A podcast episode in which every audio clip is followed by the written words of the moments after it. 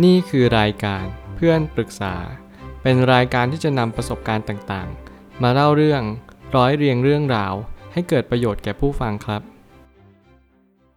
สวัสดีครับ ผมแอดมินเพจเพื่อนปรึกษาครับ วันนี้ผมอยากจะมาชวนคุยเรื่อง เหนื่อยกับชีวิตมากไม่รู้จะแก้ยังไงดี มีคนปรึกษาว่า สวัสดี เหนื่อยมากๆ ไม่รู้ว่าเหนื่อยอะไร แต่ทำอะไรก็เหนื่อยไปหมด เขาปรึกษาเป็นคำสั้นๆ ประโยคสั้นๆ แต่พูดถึงว่าคนในสมัยนี้ก็ประสบปัญหาแบบนี้เยอะพอสมควร ปัญหาความเหนื่อย ปัญหาความท้อแท้และสิ้นหวัง เราไม่รู้ว่าเราจะทำอะไรต่อไปดี รวมถึงเราไม่สามารถที่จะบอกได้เลยว่าชีวิตวันพรุ่งนี้จะมีอะไรที่ทำให้เรามีความสุขได้จริง ๆ หรือเปล่า หลายคนก็จะประสบกับปัญหานี้ก็เพราะว่าเขาไม่สามารถที่จะเรียนรู้กับชีวิตได้ว่าชีวิตจำเป็นต้องมีความหมายในชีวิต ผมเน้นย้ำเสมอว่า ในการที่เราจะเจอความหมายชีวิตเนี่ยเป็นสิ่งที่จำเป็นอย่างยิ่ง ถ้าเกิดสมมติคุณไม่เจอความหมายในชีวิต คุณก็จะไม่รู้ว่าคุณใช้ชีวิตไปเพื่ออะไร ตื่นมาก็เหนื่อยที่จะเจอแบบนั้น นอนหลับไป ก็คิดฝันว่าไม่อยากเจอแบบนั้นอีกเลย เพราะเราเหนื่อยและก็ท้อแท้มากๆ ที่เราจะเจอแบบนั้น หนทางแก้ก็คือ คุณต้องรู้จักตัวเองให้มากขึ้น รู้ตัวเองต้องการอะไร แล้วพยายามแสวงหาสิ่งสิ่งนั้นให้ได้ ผมเลยตั้งคำถามขึ้นมาว่า ให้หาหนทางด้วยตัวเองดูก่อนว่า มีอะไรบ้างที่ทำให้เราหายเหนื่อย คุณจะต้องเช็คลิสต์ตัวเองก่อนว่า เออวันนี้ฉันทำอะไรแล้วฉันรู้สึกดีขึ้น เวลาทำสิ่งนี้แล้วเรารู้สึกว่าเออเรามีพลังมากกว่าเราสูญเสียพลัง คุณต้องลองเช็คลิสต์ก่อนว่าอะไรเป็นเหตุ ให้คุณมีและเสียพลัง ต้องหาให้เจอ หลังจากนั้นถ้าตอบได้ก็ลองทำดูก่อน แต่ถ้าไม่ได้คำตอบก็ต้องค้นหาต่อไป หมายความว่าคุณต้องเรียนรู้ว่า ถ้าเกิดสมมติว่าคุณไม่สามารถที่จะเช็คลิสต์ได้ คุณไม่สามารถรู้คำตอบได้ บอกเลยว่ามันยาก เพราะว่าคุณจะ ค่อนข้างหลงทางแล้วคุณจะเหมือนกับคนที่ไม่รู้ว่าตัวเองต้องการอะไรจริงๆ เพอคุณไม่รู้ว่าคุณต้องการอะไร ปัญหามันคือ ไม่มีใครสามารถร่วงรู้ได้ว่าคุณต้องการอะไรจริงๆก็เพราะว่าปัญหาชีวิตเนี่ยคุณต้องค้นหาด้วยตัวของมันเอง คุณจะไม่สามารถถามใครได้เลยเด็ดขาด เคล็ดลับการหายเหนื่อย คือต้องทำอะไรก็ได้ที่เรารู้สึกมีพลังเพิ่มมากขึ้น คุณจะต้อง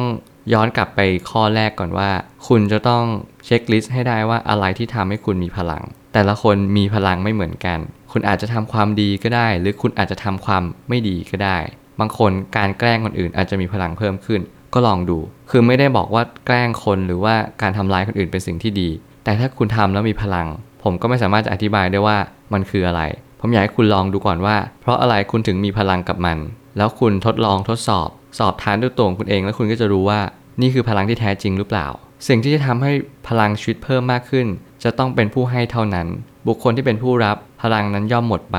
มันหมายความว่าอะไรประโยคที่ผมกำลังสื่อนี้ มันหมายความว่าสิ่งที่คุณจะต้องเรียนรู้กับมัน ก็คือคุณจะต้องเรียนรู้ว่าพลังชีวิตเนี่ยมันต้องเพิ่มขึ้นในหนทางเดียว วิธีทางเดียวก็คือ คุณต้องเป็นผู้ให้เท่านั้น มันจะไม่มีทางอื่น ถ้าเกิดสมมติคุณยังเป็นผู้รับอยู่ การที่คุณจะเป็นคนที่มีความสุขในชีวิต หรือว่าคุณจะหายเหนื่อย แล้วก็ไม่รู้ว่าเหนื่อยอะไรเนี่ย มันจะหายลงไปได้ยังไง คุณก็จะไม่สามารถรู้ได้เด็ดขาด เพราะว่า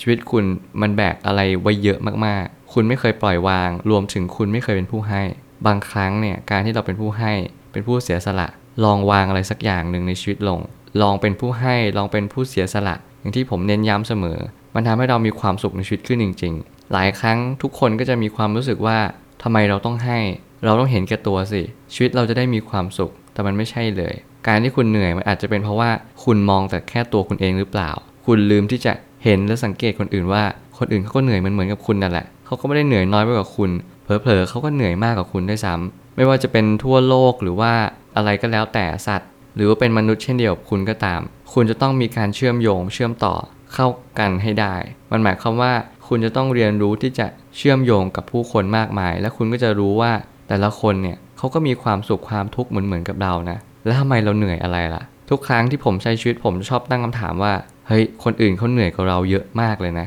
เราแค่ทำแค่นี้เองเหรอแล้วเราก็บ่นว่าเหนื่อย เรากินข้าวไม่อร่อย แค่มื้อสองมื้อแล้วเราก็บอกว่าข้าวนี้ไม่อร่อยเลย ทั้งๆที่บางคนเนี่ยเลือกไม่ได้ด้วยซ้ำว่าจะต้องกินอะไร เพราะว่าเขามีเงินในจำนวนที่จำกัด เรามีเงินมากมาย เราก็สามารถเลือกซื้อกินได้ คนเราแต่ละคน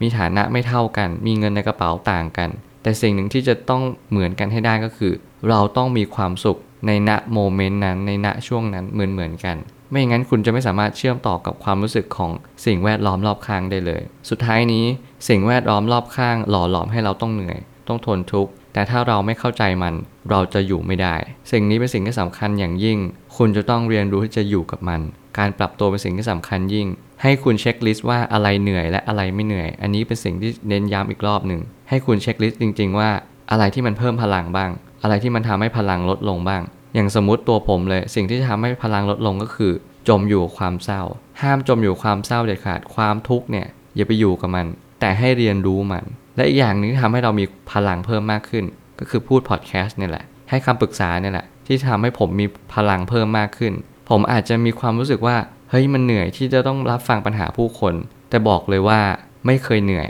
ไม่เคยท้อแท้ และที่สำคัญผมรู้สึกมีค่ามากที่สุดในการใช้ชีวิตมาตั้งแต่เกิดมาด้วยซ้ำ เพราะการที่ผมได้รับฟังปัญหาผู้คนมากมาย ในสังคมมันทำให้ผมรู้สึกว่าเรามีประโยชน์นะ เรามีค่านะ ทุกคนต้องการการยอมรับ ทุกคนต้องการมีค่า